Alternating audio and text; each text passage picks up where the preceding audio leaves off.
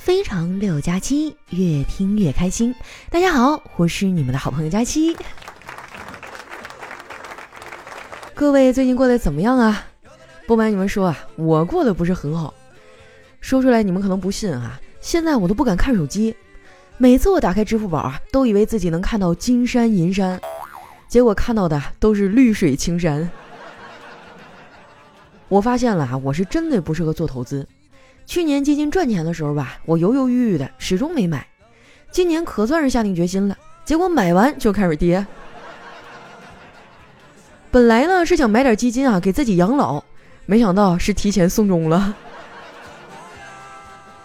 丸子也买了一些，今天上班的时候啊，他突然就凑过来说：“佳琪姐，这是我第一次买基金，很多事儿都不太懂，稀里糊涂的就被忽悠进来了。我现在就想问一下。”基金查询是需要手续费吗？最近咱们事儿不多，我比较闲，没事就打开手机查一下我的基金，可是每次打开都少好多钱。这些钱是扣掉的手续费吗？你能不能帮我解答一下呀？我都没敢吭声啊，我怕我说出真相以后啊，丸子接受不了，直接就上天台了。不过这么看来啊，丸子应该亏的比我还多。我看他挺郁闷的，就安慰道：“没事儿，投资嘛，本来就是有赔有赚。换句话说，虽然你现在赔了，但是总有赚回来的那一天呢。”丸子啊，就用力的点点头说：“佳琪姐，你说的对，风水轮流转，总能转到我这儿。”哎，这么想就对了。等你将来富有了，我能抱抱你吗？丸子当时就懵了：“为什么呀？你现在也能抱我呀？”我说现在不用，等你富了再抱，这样呢我就能暴富了。丸子当场就扑哧一下笑了。佳琪姐，谐音梗是要扣钱的。哎，佳琪姐，你诚实的告诉我，我这么一笑，眼睛是不是都没了呀？我一愣哈，我正犹豫着要不要告诉他真相的时候，丸子突然叹了口气：“哎，不难为你了，我自己都知道。”因为我每次笑的时候吧，都觉得眼前一黑。不得不说呀，丸子还挺有自知之明的。他的眼睛哈，确实不咋大。我见过丸子他爸，丸子跟他长得一模一样啊，一看就是亲生的。不过话说回来哈，谁长得不像自己爹妈呢？只不过有的人更像爸爸啊，有的人更像妈妈。而我哈，跟他们都不一样，我是我爸妈的融合体。我的眼睛哈长得像我妈，我的嘴巴和鼻子呢像我爸，而脸型是我自己发明的。说到这个哈，我就有点心痛，也不知道为什么，我爸我妈都是瓜子脸，而轮到我呢却变成了大饼脸。我猜哈，这跟我胖多少有点关系。我瘦的时候呢，其实，啊，算了哈，我也不知道我瘦的时候什么样。昨天呢，我就听了一下早期的《非常六加七》的节目。发现那个时候的我啊，就已经在减肥了。这么说来啊，减肥似乎是我这么多年来唯一一直坚持在做的事儿。我的减肥历程啊，可以用一首歌来形容。我这个年纪的人应该都听过哈，陈奕迅的那首《十年》。这首歌哈，唱出来我们胖子的心声啊，一边享受，一边泪流。不过说实话哈，不吹牛的说，我最近确实轻了一点儿。我怀疑啊，可能是因为我的头发越来越少了。我现在都不怎么去理发店做头发了，啊，倒不是因为头发已经少到不需要剪了，主要是我有个朋友开了一家理发店啊，我经常去他那儿蹭。不过我这哥们儿呢，最近很郁闷呐，原因是哈，他这地方是租的，本来生意挺好的，自己呢有点忙不过来，就招了一个学徒，结果你猜怎么着？这学徒呢，跟房东的女儿谈恋爱了。前几天哈，那学徒找到我哥们儿哈，跟他说：“师傅，你赶紧出去找找房子吧，这房子到期就不租给你了。我们打算开自己的理发店。”你说这学徒也太不讲究了哈！这也就是在上海，要是换成我们大东北哈，说啥都得挨顿揍。身为一个东北人啊，我还是很喜欢我家乡的文化的。别的不说。就去澡堂子搓澡这一项就让人很是着迷呀。我们领导啊前几天去了一趟哈尔滨，回来跟我说啊，他体验了一下东北的搓澡文化。我一听啊觉得很新鲜，我就问了一嘴：“领导啊，你可以啊，南方人去澡堂子的可不多，感觉怎么样啊？领导说，也没啥特别的感觉，就和我老家哈给猪刮毛差不多。你还别说哈，我们领导这个形容还真挺贴切。要不怎么说人家是领导呢？确实有过人之处。当天的例会上啊，他还跟我们分享了一下这次出差的心得。前面呢说了一大堆鸡汤，最后啊他收尾说。这次去东北，我收获很丰富啊！我发现现在这个世界上有三样东西是没办法遮盖的，它们分别是咳嗽、贫穷和爱；也有三样东西啊是可以无限传染的，它们是感冒、哈欠，还有东北话。你说我刚去几天啊，回来就满嘴的大碴子味儿。要我说哈，我们领导就是有偏见，东北多好啊，是锅包肉不好吃啊？还是粘苞米不够甜呢？我倒是想去东北出差呢，你也不给我安排呀。算起来呀，我也有阵子没回老家了。我现在想家想的呀，都快生病了。昨天早上上班的时候啊，身体特别的不舒服，我就去了一趟医院。检查结果出来以后啊，我差点没扛住。医生跟我说啊，根本没病，下午还得去上班。我拿着检查结果啊，非常沮丧的往单位走。结果正好赶上了上班的高峰期，这电梯里都是人呐，我好不容易挤上去。说到坐电梯哈，我想问大家一个事儿，哎，就是你们对在电梯里放屁的人都是什么态度呢？反正我是绝对不能忍啊，该放就得放。到了公司啊，我发现领导们都不在办公室，只有丸子一个人在那摸鱼。我凑过去一看哈，发现他正偷着在那看视频呢，我就拍了他一下，然后大声地说。干什么呢？丸子被我吓得啊，拍了拍小心脏。佳琪姐，你可吓死我了！还好我心脏没啥毛病，要不然就挂了。最近啊，我不知道怎么了，疯狂的喜欢上摩托车。刚才啊，我就在看摩托车的比赛呢。我一听这个啊，就也凑过去跟着看了一会儿。视频里呢，已经比完赛了，播的是赛后采访环节。记者问。恭喜您啊，获得这次摩托车中国赛区的总冠军。您之前是在哪里培训的？为什么能这么厉害呢？那个冠军啊，微微一笑，回答说：“啊，我以前是送外卖的。这外卖小哥里的能人就是多哈，千万不要小看外卖小哥啊，快递小哥和保安，因为你不知道什么时候人家就出去了。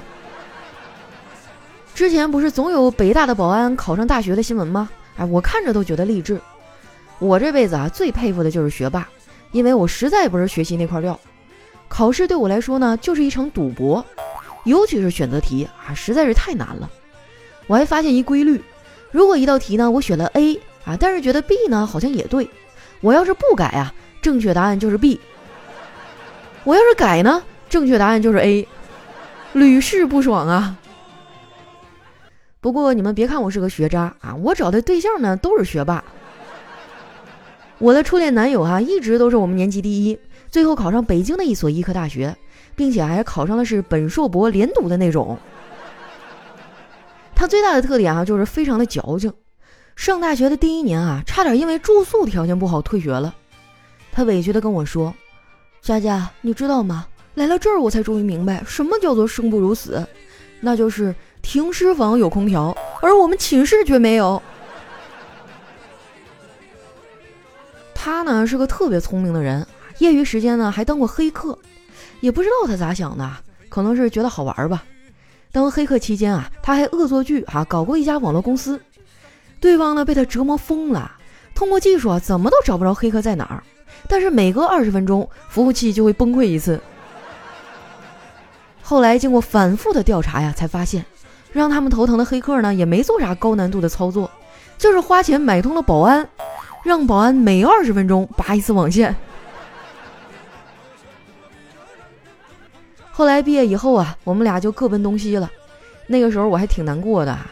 分手以后啊，就把他所有的社交账号都给拉黑了。我还把他啊落在我这的外套扔在了垃圾站，因为我觉得既然分了嘛，就应该断得干净一点儿，这样哈眼不见心不烦，一了百了。结果谁想到啊，那件衣服被保洁大爷给捡去了。后来好长一段时间啊，大爷都穿着那件衣服在我的眼前晃来晃去，看得我老过瘾了。最让我生气的是啊，我哥居然也有一件一模一样的衣服，说是什么今年最新款啊？我说你把它扔了吧，我哥还不，美其名曰哈锻炼我的心理承受能力。你说他多损啊！我跟你说哈，以前的我哥那真的是要多损有多损，后来遇见我嫂子，他才收敛了一点。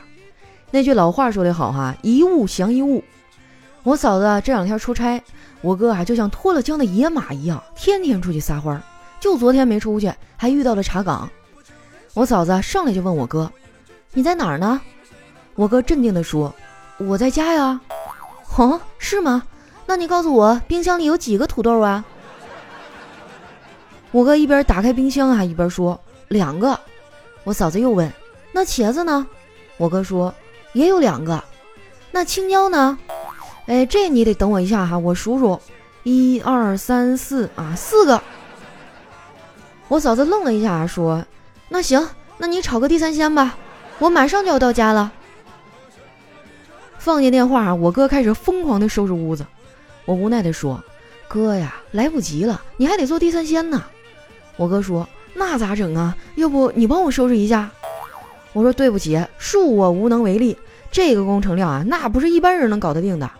要不这样，你现在呢，上网给我嫂子买份礼物，一会儿她发脾气的时候，你可以救命用。”我哥听完啊，觉得这主意不错，就用我的返利公众号啊买了一瓶香水儿，算下来啊省了二十多块钱。如果你平时也爱网购啊，那你一定要加一下这个返利公众号。名字呢叫常省，常是经常的常，省是省钱的省，经常省钱的意思。如果说这两个汉字不好找啊，你可以直接在搜索栏搜索丸子幺四九，丸子的字母全拼啊，加上数字一百四十九，输入完之后呢，点击下面的搜一搜就能找到了。像什么淘宝、京东、拼多多、饿了么、美团啊都能用。没关注的朋友哈，赶紧去关注一下。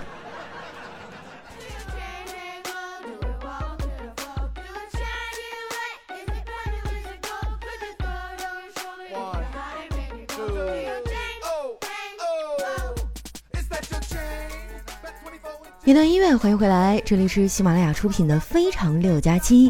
喜欢我的朋友呢，记得关注我的新浪微博和公众微信，搜索“主播佳期”，是“佳期如梦”的佳期。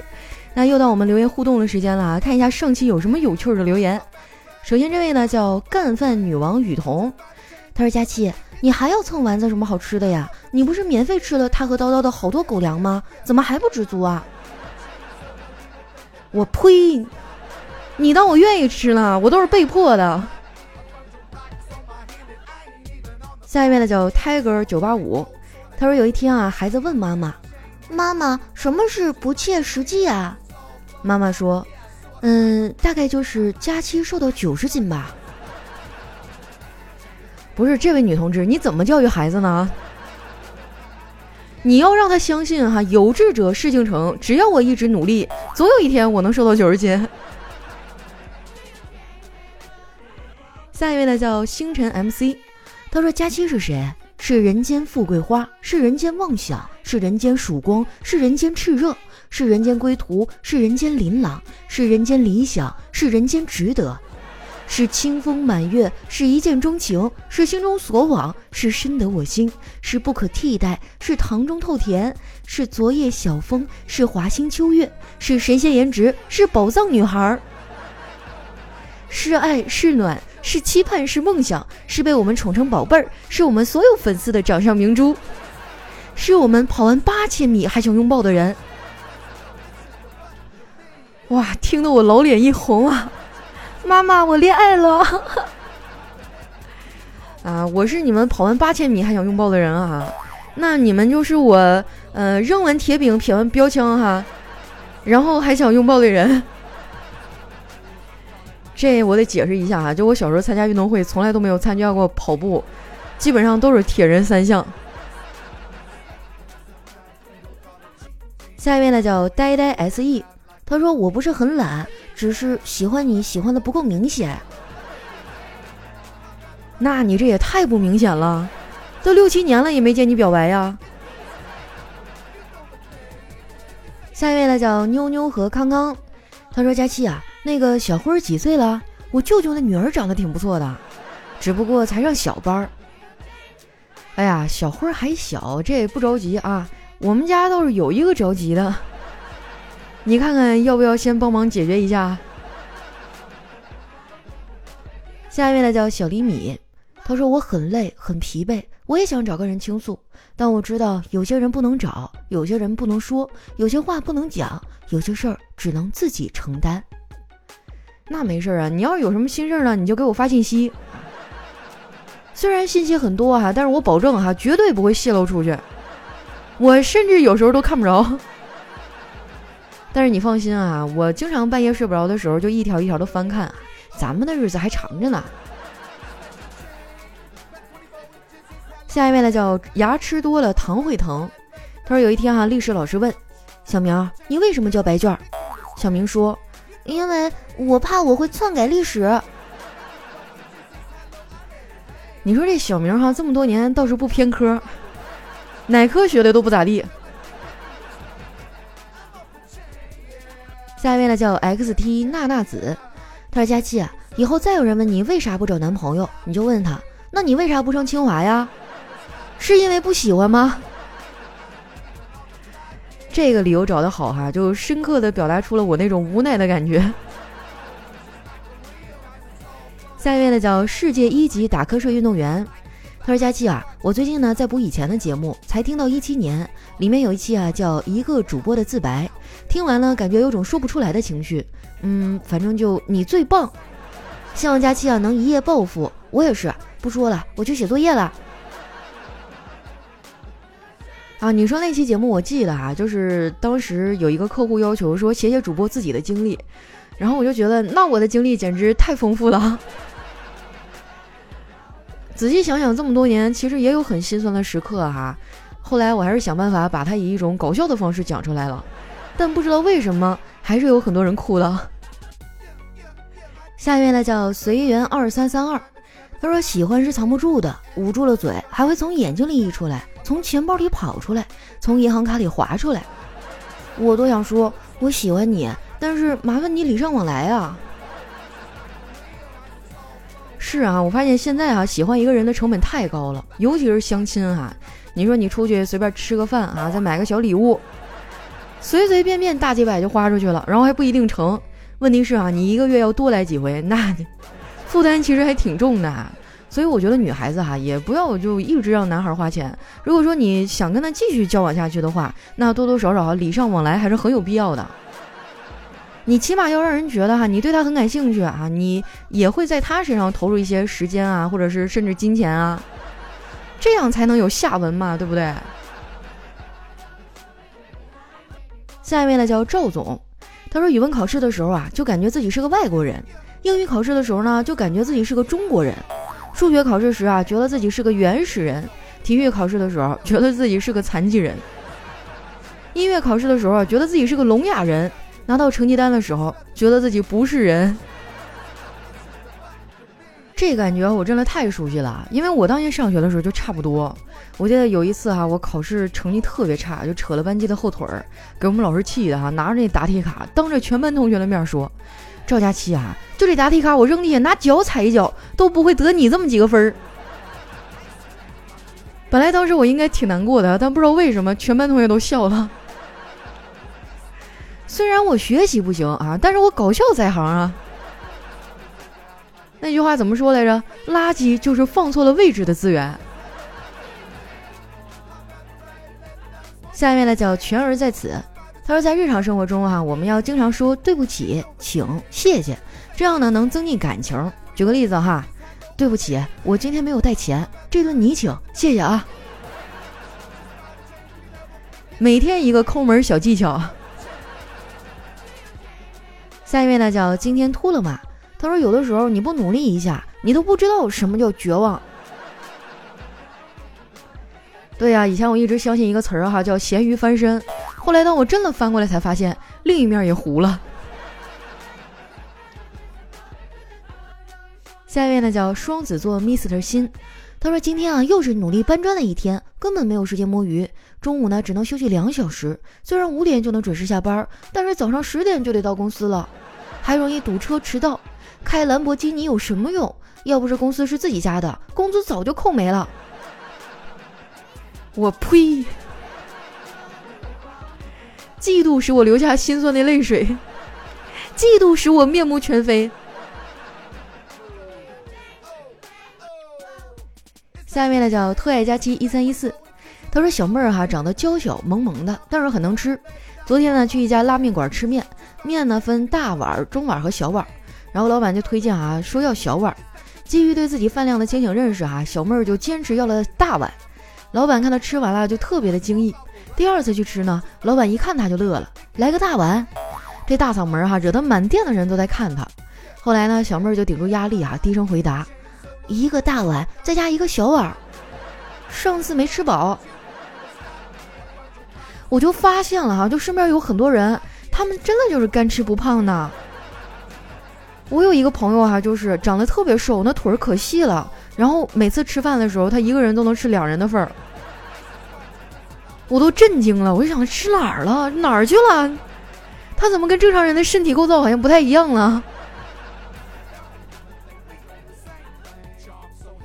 下面呢叫只爱佳期的熊熊，他是一对夫妇啊，避孕失败以后生了一个小男孩，孩子一生下来呀就紧握着拳头，一直笑个不停。护士啊就把他拳头一掰开，发现里面呢有一把避孕药。